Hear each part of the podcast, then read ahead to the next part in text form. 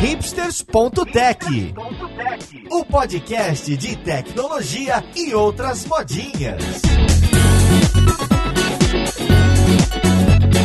Olá, ouvinte do hipsters.tech, você que está aí sentado no Starbucks e errar o seu nome pela enésima vez no copinho, hoje é seu dia de sorte, porque o papo finalmente vai ter back-end. O que, que a gente vai conversar aqui hoje é sobre monitoramento de aplicações. Você já está cansado daquela história de chegar na segunda-feira e alguém vem te avisar que o sistema está caído. O que a gente quer que aconteça é saber com antecedência que os nossos números, as estatísticas e os sinais do sistema já estão fracos e descobrir antes de que o sistema está prestes a cair. A gente já não aguenta mais aquelas reclamações no Twitter e a gente quer descobrir e conhecer algumas ferramentas e alguns métodos que vão auxiliar a gente nesse trabalho de ficar atento na saúde da nossa aplicação. Então vamos lá pro podcast e conhecer quem vai conversar com a gente para finalmente resolver esses pepinos que os nossos chefes cobram tanto a gente.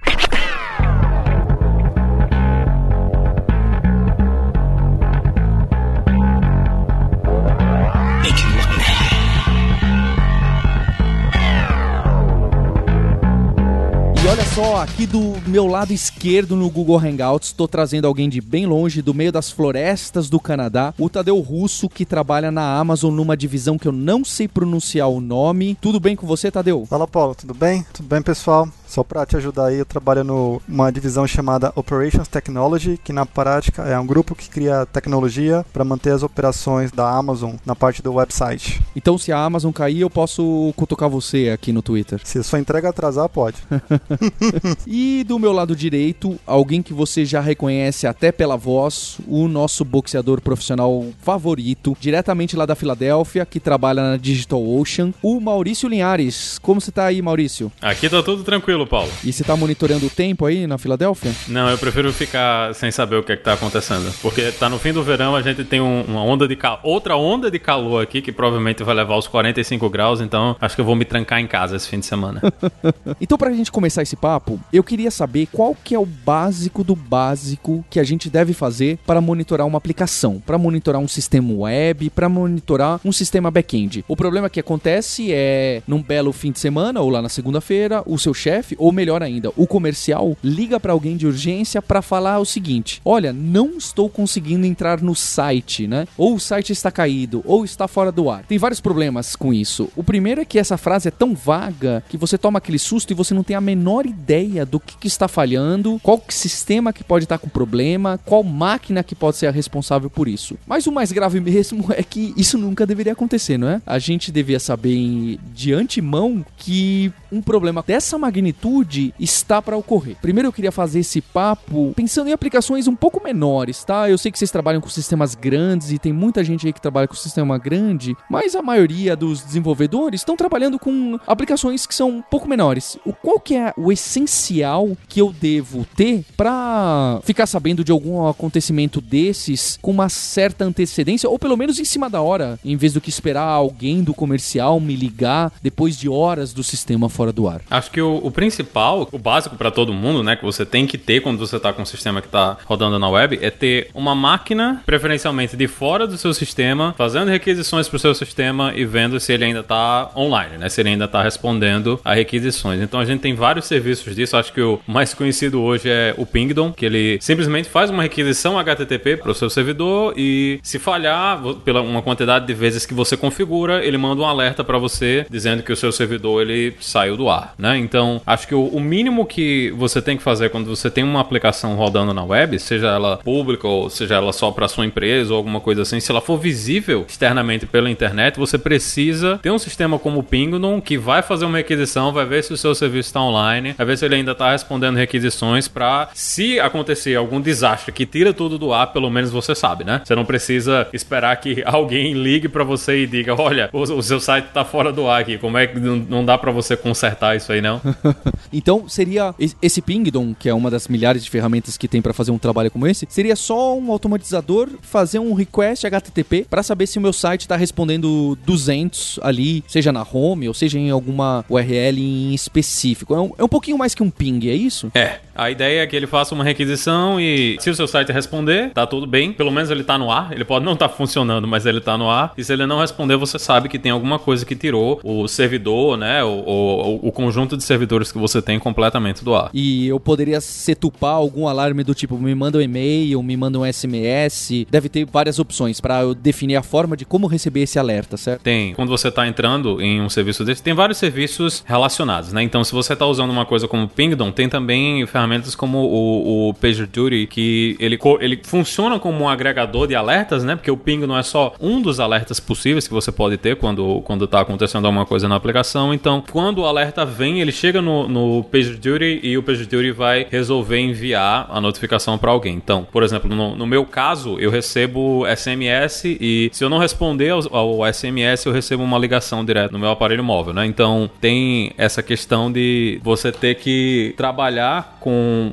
vários serviços que eles vão notificar as pessoas que são responsáveis pelo problema que está acontecendo, né? Então você tem várias ferramentas aí que vão fazer esse meio de campo do problema que aconteceu para a pessoa que finalmente recebe o alerta. Tadeu, e você? Você tem alguma ferramenta mais trivial em vez do que a gente vai chegar lá em algumas coisas mais avançadas e mais interessantes, mas tem alguma ferramenta que seria assim, em último caso, você percebe que o sistema todo caiu através de alguma determinada ferramenta, assim, um caso catastrófico. Como você fica sabendo que o seu sistema tá, tá no chão? Bom, como o Maurício falou, né? Pingdom é uma opção, então você vê que o sistema não tá no ar. Acho que o melhor jeito de saber que uma coisa tá fora é você recebendo um aviso, né? Então, por exemplo, no, no meu caso, eu recebo um page, algo que apita no meu celular, eu tenho que correr e me diz, olha, e aí você começa a entrar mais na parte das métricas, o que que tá errado. Porém, tem coisas básicas também que a gente pode fazer, por exemplo, que todo mundo faz isso, né? Coisa extremamente trivial que a gente aprende quando a gente tá aprendendo a programar, que é olhar os logs, é logar a informação. Então, e com base nos logs, existem ferramentas, por exemplo, exemplo, Logly ou Paper Trail, que podem te dizer, olha, é uma mensagem, a mensagem de erro está aparecendo com muita frequência, e isso pode ser usado para te avisar também que uma determinada coisa está errada. Você não sabe necessariamente o que, mas você já tem como começar a olhar, e isso é, é o que já é um pouco mais intrusivo na aplicação. Assim, não o Paper Trail em si, mas o log, você está gerando, olha, o número de erros que o banco de dados está aumentando, por exemplo. E aí você consegue alertar em cima disso, né? Então é uma, uma outra coisa bem básica também. Esse Logly e o Paper Trail são ferramentas SaaS, né? Então a gente coloca dentro, faz uma configuração básica dentro da aplicação, no nosso servidor, que de alguma forma vai redirecionar é, boa parte de alguns dos logs para lá e a gente consegue monitorar. Então, de alguma forma, um pouquinho mais avançado do que o Pingdom, correto? No Pingdom eu só vou ficar sabendo se. É, eu acho que ele já tem algumas opções a mais, mas essa ideia básica de fazer um request para saber se deu 200 é, é,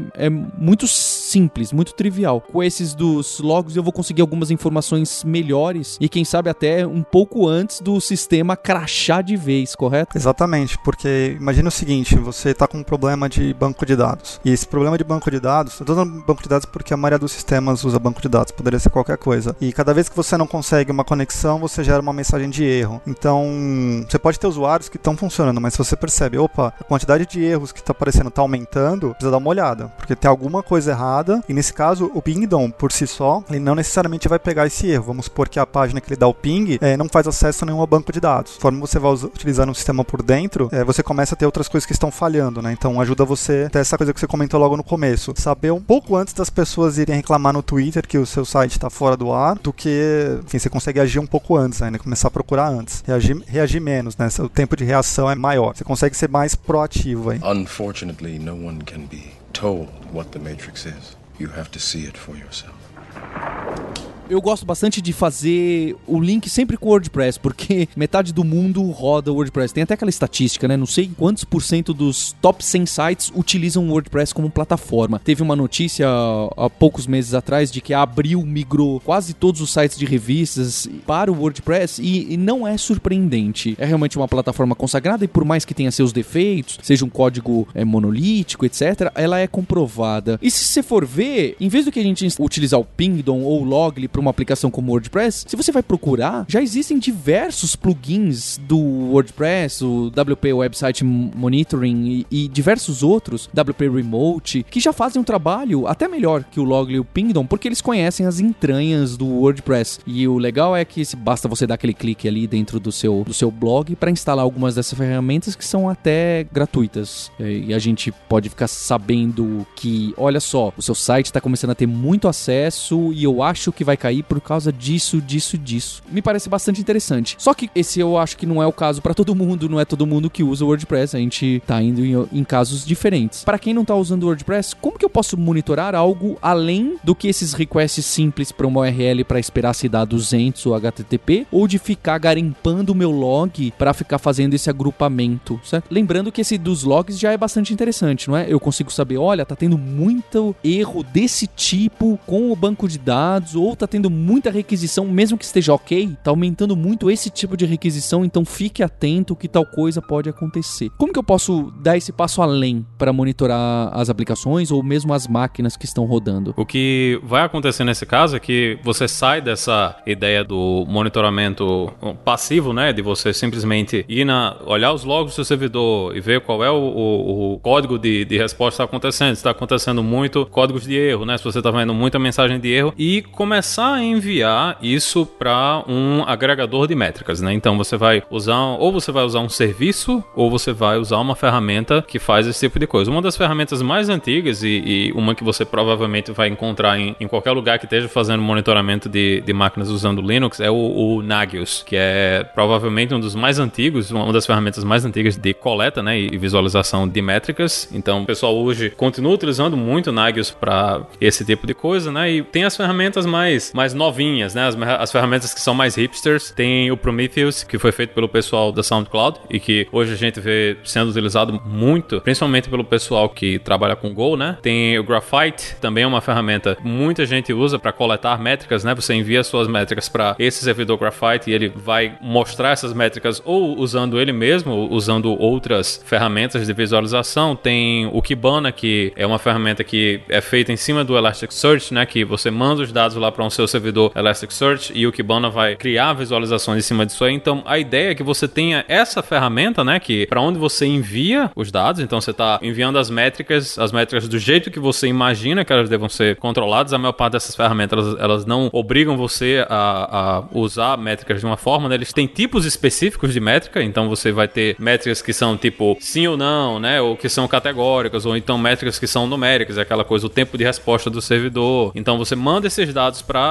essa ferramenta e depois você visualiza a informação que está lá guardada nessa ferramenta. Acho que o ouvinte vai estar tão assustado quanto eu, né? A quantidade de opções e ferramentas e nomes de ferramentas realmente é muito grande. A gente, como sempre, no hipsters.tech tem os links aí abaixo para você consultar. E eu queria entender um, um pouco mais. O Maurício Linhares citou Prometheus, Kibana, o Nagios e o Graphite. Todas essas são ferramentas que eu poderia instalar na minha própria máquina para visualizar determinados dados? Seria mais ou menos isso? Ou elas trabalham no modelo SaaS que vão estar tá lá num sitezinho bonitinho, não preciso instalar quase nada, só redirecionar um, um log ou um canal por ali? E mais, eu queria saber que tipo de informação básica essas ferramentas podem me dar, que são as mais essenciais, tá? Eu quero saber, eles vão me avisar a quantidade de uso do CPU, eles vão me avisar quanto de memória, eles vão me avisar quantas requisições por segundo eu tô tendo? Quais são as informações essenciais que essas ferramentas vão me dar e que realmente são úteis para eu medir a saúde da minha aplicação? O Maurício ele comentou, né, dessas ferramentas e eu vou falar em específico do Kibana, né? Então, você tem duas fases aí, como o Maurício comentou. A primeira é você coletar a informação, como você gera isso da máquina. Então, você pode ter, por exemplo, um agente rodando na máquina te dizendo quanto de CPU está sendo utilizado. Você pode ter, por exemplo, no caso de Java, algo cuspindo métricas da JVM no, num arquivo, então você consegue ter uma thread gerando isso. Uma vez que você coletou isso daí, é, e falando do Kibana específico, você consegue visualizar isso daí. O Kibana por si só, a versão, as versões lançadas já no mercado, ele não te alerta, mas você consegue visualizar. Então, você vai colocar a informação no Elasticsearch, então o Elasticsearch vai fazer esse papel de agregar a informação para você poder visualizar no Kibana depois. E lembrando que o Tadeu Russo fazendo um jabá no meio do episódio, o Tadeu Russo, que era meu colega das maratonas de programação,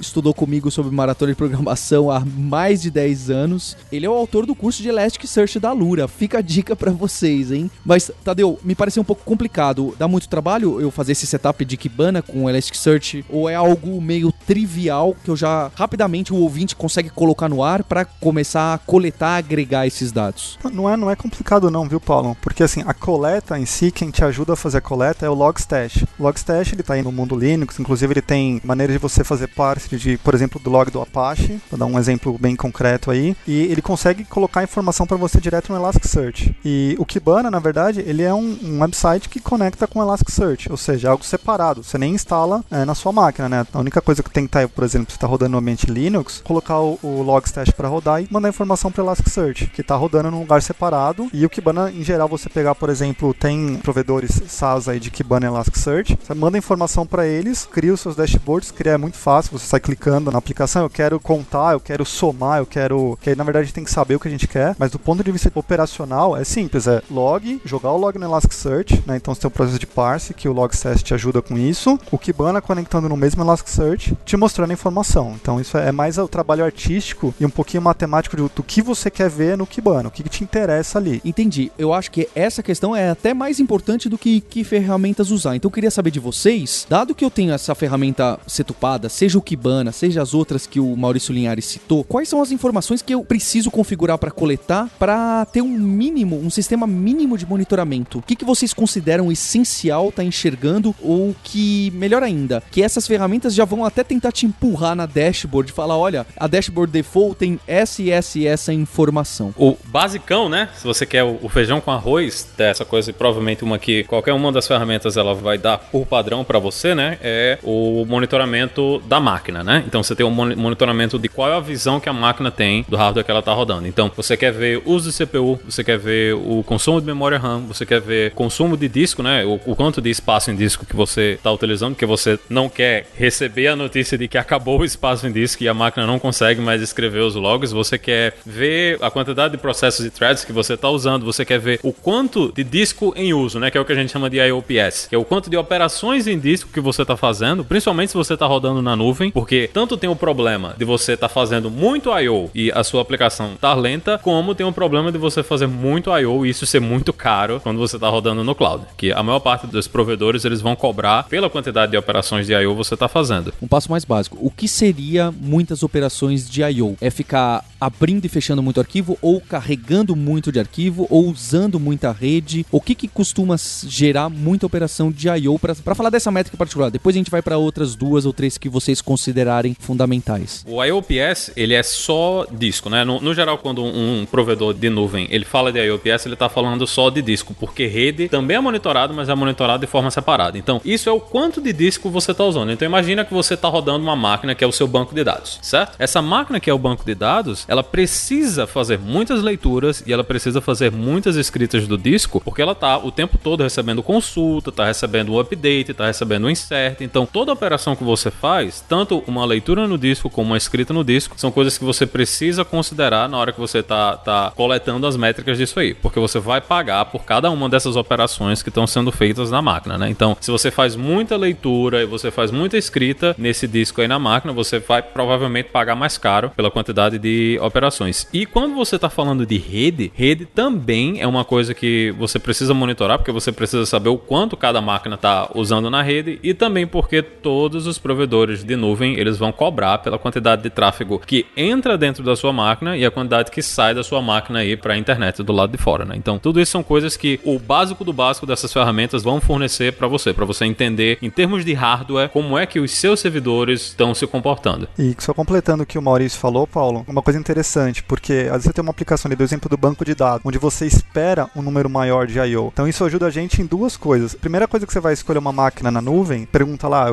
que tipo de máquina que você quer. E tem um fim, um infinito número de máquinas, infinito não, mas um número grande de máquinas. Você nunca sabe, poxa, o que, eu vou escolher aqui? Eu vou fazer muito I/O. Então isso ajuda você a tomar informações, é, tomar decisões mais informadas. E outra coisa, isso ajuda você a perceber problemas em aplicações que não se espera fazer muito I/O. Por exemplo, você tem um website. O website você espera que ele faça mais rede, né? então mande informação de volta para o browser, talvez chame outros serviços, talvez pegue informação do banco de dados do que do próprio disco. Então, se você tem um website fazendo muito I/O, lendo muito, escrevendo, principalmente escrevendo muito do disco, é, você pode ter aí um, um, uma, uma, falha de segurança, inclusive. Por exemplo, você gera exception, você imprime lá os stack traces, né, o rastro da exceção, muito, e alguém pode estar usando isso para derrubar o seu serviço, né? Então, você ainda poderia estar exposto a um, um ataque de, que eles chamam de DOS, né, que é o serviço está sendo bombardeado porque você simplesmente está imprimindo coisas que você não deveria estar imprimindo. Talvez warnings que você está gerando como erros e coisas do tipo. Unfortunately, no one can be told what the Matrix is. You have to see it for yourself.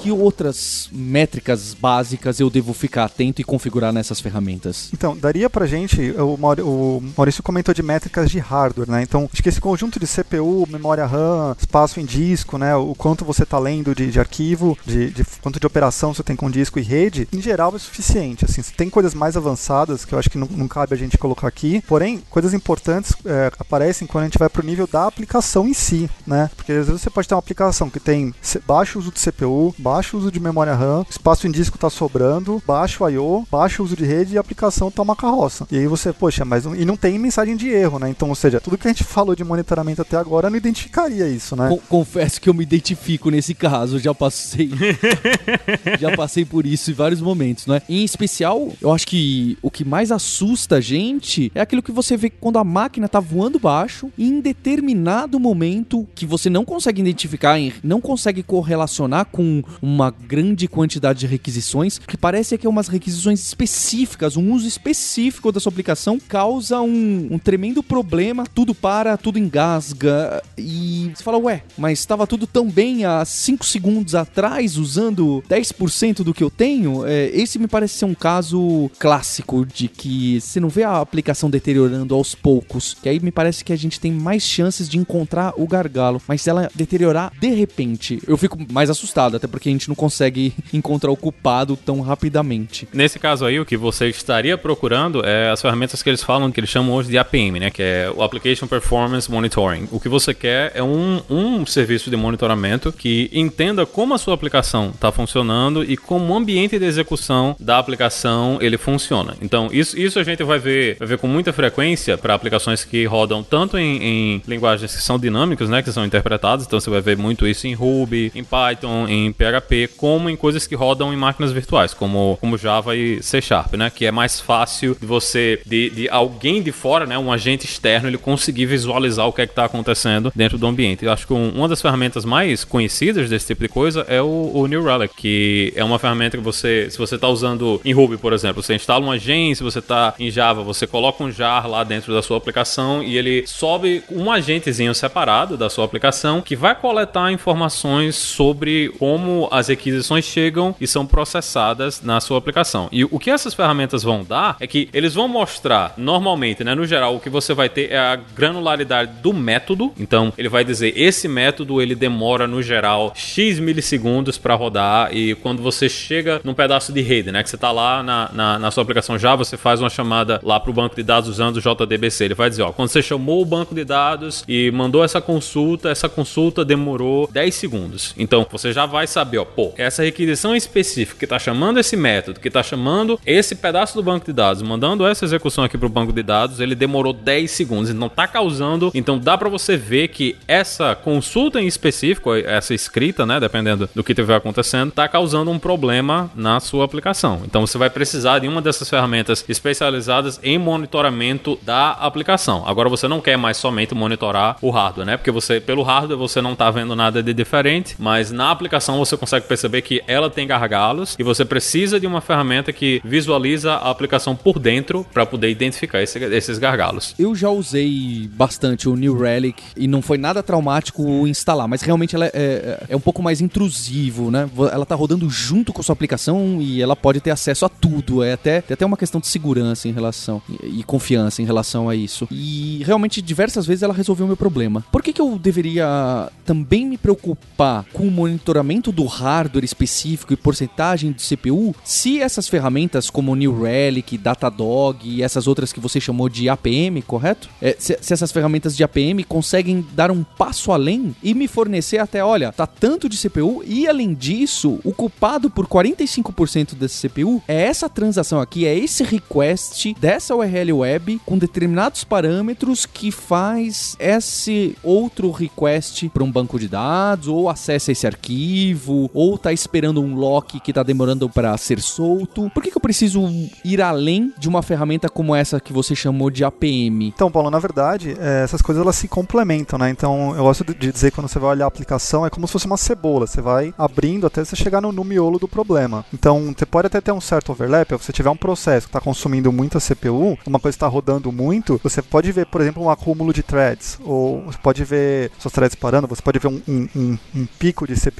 então tudo bem, esse problema vai aparecer em dois lados. É que nem quando você está doente, sei lá, você tem dor de garganta e febre, entendeu? Não significa, assim, uma coisa acaba levando a outra, só que como a gente tem esses níveis separados, então você consegue é, mais rapidamente, se eu te falar simplesmente, olha, a CPU está alta, você tá, por quê? Se eu te falar, olha, essa API, ela está consumindo muita CPU, você sabe que aquela API, você sabe qual é a, a, consequência daquilo, olha, esse problema em si está afetando a CPU, o que, que tem nessa API que poderia me causar CPU? Se, se eu te falar só, CPU está alta, ou essa API está te causando problemas, mas você não sabe qual o problema, fica difícil você resolver o problema, né? resolver o que está acontecendo efetivamente, né? Você vai acabar chutando, ah, será que está usando memória? Não, será que está usando... E quando a gente fica chutando muito, na verdade a gente está usando a estratégia de tiro no escuro, né? A gente espera acertar alguma coisa, só que nesse meio tempo o website, o seu sistema, enfim, está fora do ar. Então imagina o Alura fora do ar, tem uma API que está ruim e você não sabe o que está causando, o, qual a consequência. Ah, tudo bem, o site está fora, mas estou consumindo CPU, estou consumindo memória, qual é o problema que eu tenho que investigar aqui?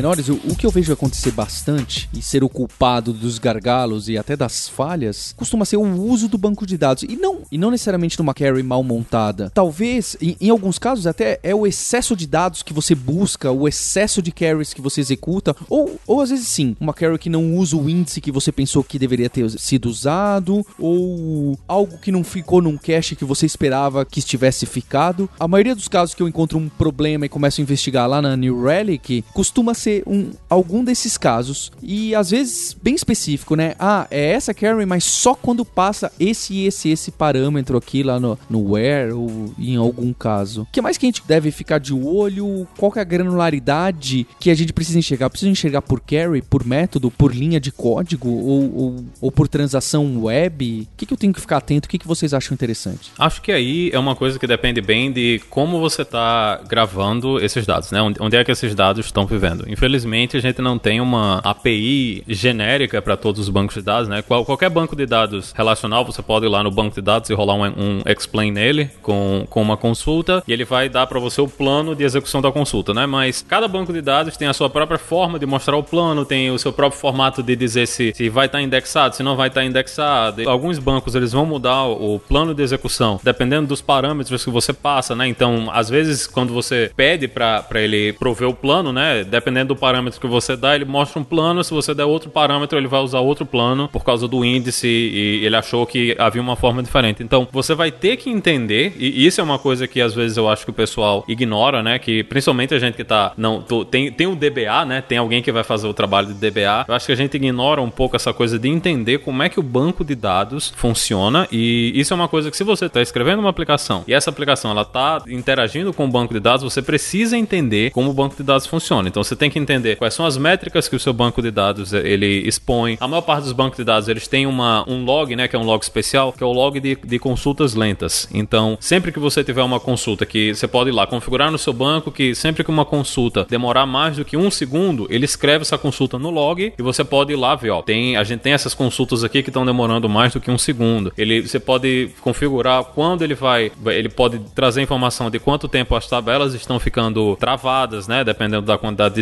escritas que você está tendo. Então, você tem que olhar no seu banco de dados qual o tipo de, de como ele funciona, quais são as métricas que ele expõe e como é que você vai fazer o uso dessas métricas para alertar e para melhorar a performance da sua aplicação. Imagina que se você hoje está usando uma coisa como o MongoDB, né? O banco de dados NoSQL hipster aí, né? Da moda agora. O pessoal adora falar mal. Eu adoro falar mal. Se você, se você quiser ouvir coisas ruins do MongoDB, me pergunte. A ideia é que você use o MongoDB quando os seus dados cabem na memória RAM da máquina, porque ele é muito eficiente quando todos os dados eles ficam em cache na memória RAM da sua própria máquina. Então, se é isso que você tem, se você tem esse caso de uso, vai ser muito legal de usar o MongoDB, então ele é o caso de uso que vai funcionar. Se esse não é o seu caso de uso, provavelmente o MongoDB vai ser um gargalo na sua aplicação. Então, infelizmente, cada banco de dados tem os seus próprios detalhes, né? E você tem que entender como é que isso funciona e como é que você pode monitorar essas informações lá dentro do banco. E só completando, na verdade completando não, generalizando um pouco o que o, o Maurício falou. E tem uma coisa que eu, percebi já bastante, acontece no meu dia a dia. Ele deu exemplo de banco de dados, mas às vezes está chamando uma, uma API. Então você está usando, por exemplo, o S3, que é o sistema de arquivo distribuídos da Amazon. Você está chamando, por exemplo, uma API do Facebook. Ou enfim, qualquer API que você está utilizando uma API REST. E às vezes aquela API está lenta, por algum motivo. O problema não é no seu sistema, o seu sistema está perfeito. O problema é externo. Então às vezes ajuda muito você saber, olha, análogo ao banco de dados, estou chamando essa API, olha, essa API, essa chamada demorou tanto. Então, isso ajuda muito a gente perceber, opa, é algum problema no meu sistema ou é alguma dependência do meu sistema que está afetando o meu sistema. Esse é esse primeiro passo, né? O passo básico, você identificar onde é que estão os problemas, mas isso ajuda a gente, num segundo momento, a evoluir e pensar, bom, como é que eu deixo o meu sistema mais resiliente no sentido de se houver uma falha numa dependência que eu tenho? Eu retorno, por exemplo, um, um eu tenho um cache distribuído remoto. Para alguns casos faz sentido. E, poxa, mas se meu cache estiver fora, eu preciso, eu falho logo, eu, eu chamo, tem um fallback para uma chamada, poderia fazer para substituir aquela, né, que é o caso do fallback. Então isso ajuda a visualizar e a encontrar esse tipo de, de solução, né? Então, às vezes, inclusive, a gente colocar timeouts é, nas nossas próprias chamadas. Então, você faz uma consulta ao banco, olha, não me interessa o problema no banco, eu quero que essa consulta me retorne em um segundo. É o fail fast, né? Exatamente. Falhar o mais rápido possível, senão você pode causar aquele, aquele dogpile effect de alguma maneira, né? Você começa a, a gerar um monte de gente esperando um atrás do outro, gera aquele trânsito infernal que efeito borboleta começa ali na frente e vai parar lá atrás, estoura lá atrás e depois quando você começa a pesquisar nos logs, fica difícil de achar o um motivo, né? Porque fala, olha, houve esse problema, mas você fala, poxa, mas meu código aqui nessa parte tá tão, tá tão bem, mas é porque alguém lá na frente estava demorando para dar as respostas e o gargalo veio vindo, veio vindo, veio vindo e estourou só num outro canto. É, esse tipo de coisa são aquelas famosas sacadas, aqueles aha moments que a gente percebe e infelizmente o melhor jeito de aprender é vendo as coisas dando errado, né? Porque você falou, poxa, eu poderia falhar isso aqui em dois segundos, dependendo da situação, ou dizer, olha, sei lá, colocar isso numa fila para processar depois, obviamente monitorar o tamanho da fila, ou então falar, olha, você pode tentar daqui a uns 5 minutos. É muito melhor do que o seu site travar e começar a ficar lento e ficar lento para todo mundo, né? Então essas são aquelas sacadas que a gente vai tendo, conforme a gente vai utilizando o monitoramento. Eu sei que isso aqui cai um pouco mais em arquitetura, escalabilidade do sistema, mas essa tolerância falha, eu tenho um amigo, Renato Lucindo, que ele me deu um exemplo há uns 10 anos atrás, muito bom de tolerância falha, que é o mais básico de todos. Que teste você pode fazer para saber se o seu sistema tem um mínimo necessário para, ah, caso esteja falhando aquilo ali, não vai falhar toda a sua aplicação. E um exemplo é connection pool e banco de dados. Então imagina que você tem uma aplicação que está lá rodando com connection pool, normal, como costuma acontecer no dia a dia. E você vai lá no seu banco de dados, você está usando o RDS da Amazon, por algum motivo você precisou restartá-lo. Ou ele simplesmente caiu e voltou. Por qualquer motivo. O seu sistema continua funcionando? Ou o pool de conexões que estava com aquele monte de connection aberto ficou com conexões inválidas e é o próximo request que for pegar uma conexão do pool vai dar uma falha bizarra, um erro para o seu usuário. Entende qual que é o... É algo tão simples. Restartei o meu banco de dados, mas não queria que isso tivesse um efeito para o meu usuário porque ele já voltou, já está no ar. Por que, que meu usuário precisa sofrer com um erro 500, sendo que o meu sistema já está no ar, certo? Pois é, eu acho que uma, uma coisa importante que a gente precisa entender quando a gente está coletando métricas é que você precisa saber se você está coletando métricas, isso é muito bom, isso é isso provavelmente é melhor do que a maior parte das pessoas que estão por aí que não estão coletando métrica, não estão entendendo como é que a aplicação está funcionando, mas além de coletar métricas, a gente precisa entender como a gente vai olhar para essas métricas e como é que elas vão afetar a funcionalidade da aplicação, né? Uma, uma das coisas assim, um dos conceitos que são bem interessantes, o lugar principal de onde isso veio foi lá do Google, é que existe um orçamento, né, para os erros, para as aplicações que, ele, que eles têm. Então, eles definem que você tem uma quantidade de tempo e uma quantidade de erros que pode acontecer durante o ciclo de vida dessa aplicação, durante três meses, seis meses ou um ano. A partir desse orçamento, você decide se você continua modificando, né, adicionando novas features à aplicação ou melhorando a disponibilidade da aplicação. Como se fosse um SLA interno, é isso? É exatamente isso. É exatamente isso. Então, a gente tem, a gente, no geral, o pessoal fala do SLA, né, que é o Service Level Agreement, quando sempre que você está contratando um serviço na web, se você está contratando uma empresa séria, né? Isso é importante. Se você está contratando uma empresa séria para fornecer para você um serviço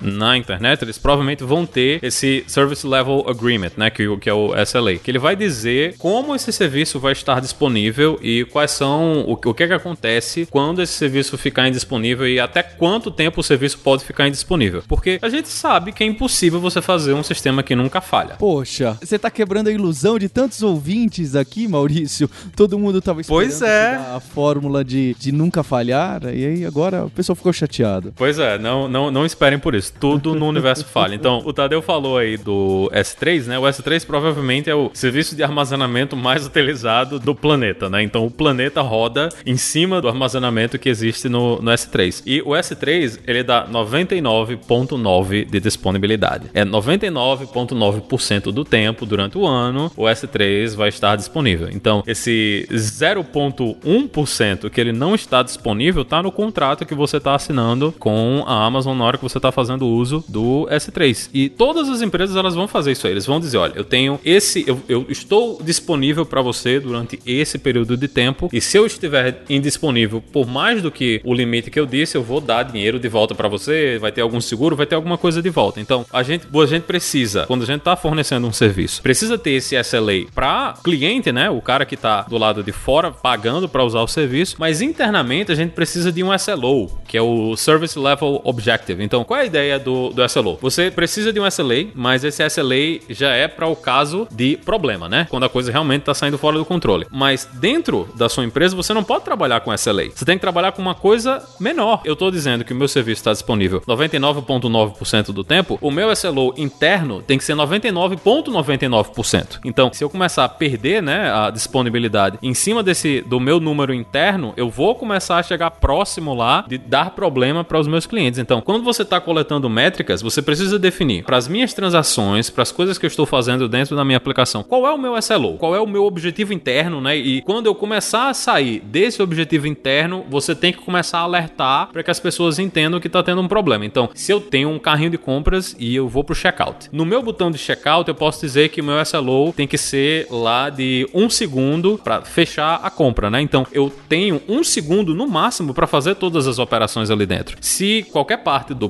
processamento demorar mais do que um segundo, o que, é que eu tenho que fazer? Eu tenho que matar aquele negócio, né? Ou então notificar alguém que está demorando mais do que um segundo, mas eu tenho que entender que eu tenho um segundo e a minha métrica tem que ser baseada nisso. O entendimento da métrica tem que ser baseado nesse um segundo que eu tenho para fazer a operação e se não rolar nesse um segundo, eu tenho que avisar alguém que não está rolando em cima desse objetivo que eu defini, né? E uma coisa importante nessa parte de definição de objetivo que o Maurício falou, isso é, é uma coisa que é muito comum a gente pensar qual que é o meu tempo médio dessa operação. Ele falou um segundo, vamos supor que você tem uma operação que tem, sei lá, meio segundo e outra tem dois segundos, outra tem, sei lá, um e meio. Então na hora que você começa a calcular a média, você vai ver que, pô, mas a minha média tá boa. Isso é extremamente normal, isso é curioso. Conforme você começa a olhar métricas e olhar as médias, o tempo médio, o tempo médio não diz absolutamente nada. Na verdade, é, ele comentou do caso do S3 de 99.9, isso significa o quê? Que um em cada mil requisições podem falhar. Então, dependendo do quantas requisições você tem, isso pode ser um absurdo ou pode não ser nada. E quando a gente olha métricas, a gente tem que saber que tipo de métrica que a gente quer, né? Eu quero olhar, de novo, valor médio, como eu comentei, não vale a pena, porque não te diz nada. Eu quero olhar 90% dos casos, o meu carrinho tem que fechar, meu checkout tem que ser em um segundo, 95% dos casos, 99% dos casos, 99.9%. E aí, o, o, legal é que isso é o que o, o pessoal fala quando você vai para computação na nuvem, você fica procurando adicionar noves depois da vírgula. Então, é muito importante a gente saber que não basta simplesmente, ah, eu estou monitorando, tenho meu, meus segundos lá que eu quero olhar, vai demorar um segundo, 500 milissegundos, mas isso não pode ser a média, porque a média não vai deixar seus clientes felizes. Você pode ter coisas que estão demorando muito mais e na média vai parecer tudo bem. Então, a gente tem que olhar as métricas de forma mais inteligente, lá o que eles chamam de percentis, né, que basicamente é você pegar o, o, o topo lá. Então, que era de 90% das minhas requisições, elas estão abaixo de um segundo. Maravilha. Agora eu vou tentar 95. E, e aí você consegue, inclusive, melhorar o seu sistema para conseguir lá. Agora é 99, 99.9, 99.99. E vocês vão ver que é, no, no, começo é fácil chegar até no 99, mas aí quando você começa a pôr os pontos e subir, começa a ficar mais difícil.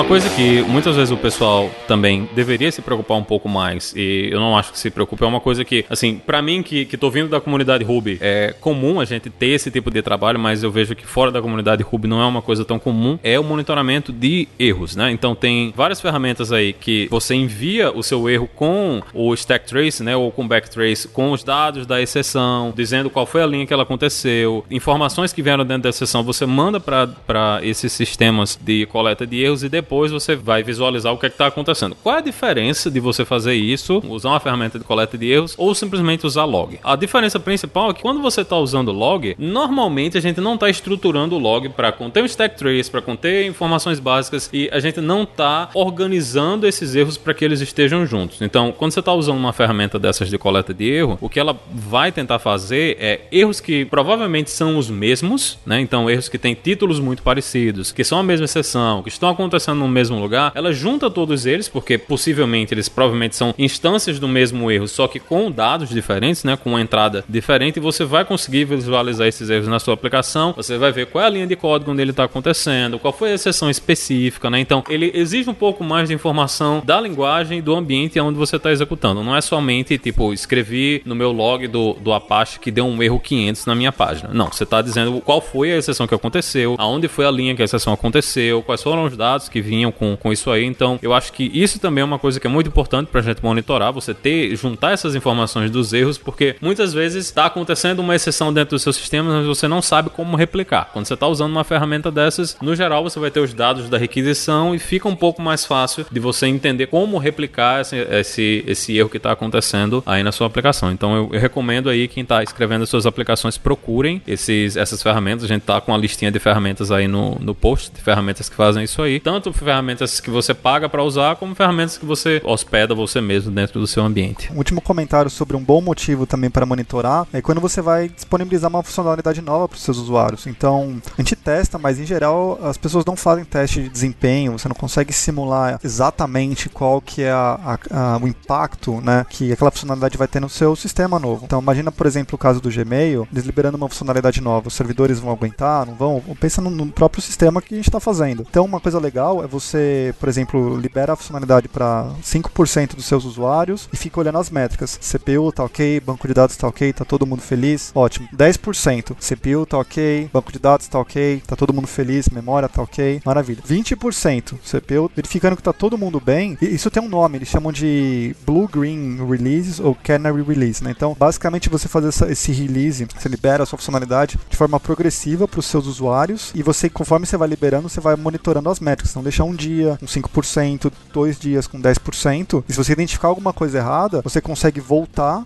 desfazer aquela funcionalidade e evitar uma catástrofe gigante que vai afetar não só a experiência do seu usuário com a aplicação, mas também quebra aquela coisa de confiança, né? Imagina você acessar, por exemplo, o, o e-mail, seja qual e-mail você use, e ele está fora do ar porque colocaram uma funcionalidade nova. Isso quebra a confiança. Fala assim, poxa, achava que o pessoal era bom e não sei o que. Então é uma, uma consequência positiva de se usar monitoramento, te dá essa abertura aí também. Vou deixar o link aqui pro Canary Release, que inclusive é um artigo do Danilo Sato, que é amigo nosso, trabalha lá na TOFWorks, né? Tá lá no blog do Martin Fowler. Vamos deixar o link aqui. Muito bom, vale a pena. Muito simples de entender, muito claro. Muito bom o artigo do Danilo.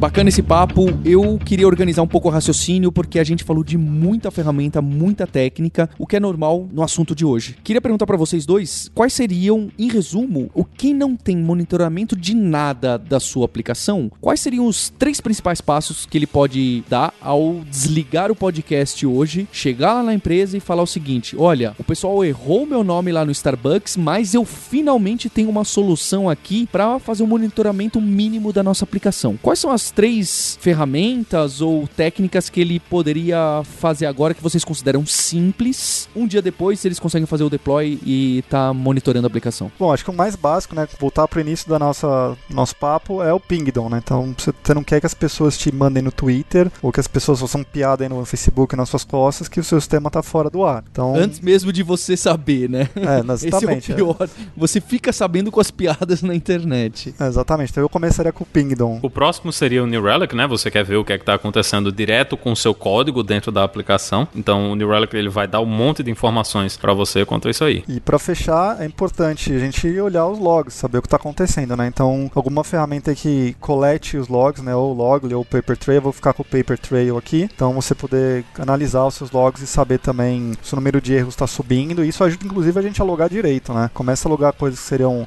simplesmente avisos como erros, isso vai começar a te apontar coisas erradas. Então fecharei com Paper Trail. Então agora ninguém mais tem desculpa para falar que não sabe o que está acontecendo com a aplicação ou que ela está prestes a sucumbir ao poder da internet. Queria agradecer bastante ao Tadeu Russo, lá da Amazon, pela disponibilidade, pelo curso que ele elaborou com a gente aí na Lura. Agradecer mais uma vez o Maurício Linhares, que está com frequência, meu co-host, direto lá da Filadélfia e da Digital Ocean. E fica o agradecimento especial a você, ouvinte, pelo seu download, por estar tá aí com essa frequência sempre antenado aqui no Hipsters. Um abraço para você, valeu! How long? Not long! Cause what you reap is what you sow! Você ouviu o hipsters.tech, produção e oferecimento alura.com.br, cursos online de tecnologia e Kaelon, ensino e inovação. Edição Radiofobia, podcast e multimídia.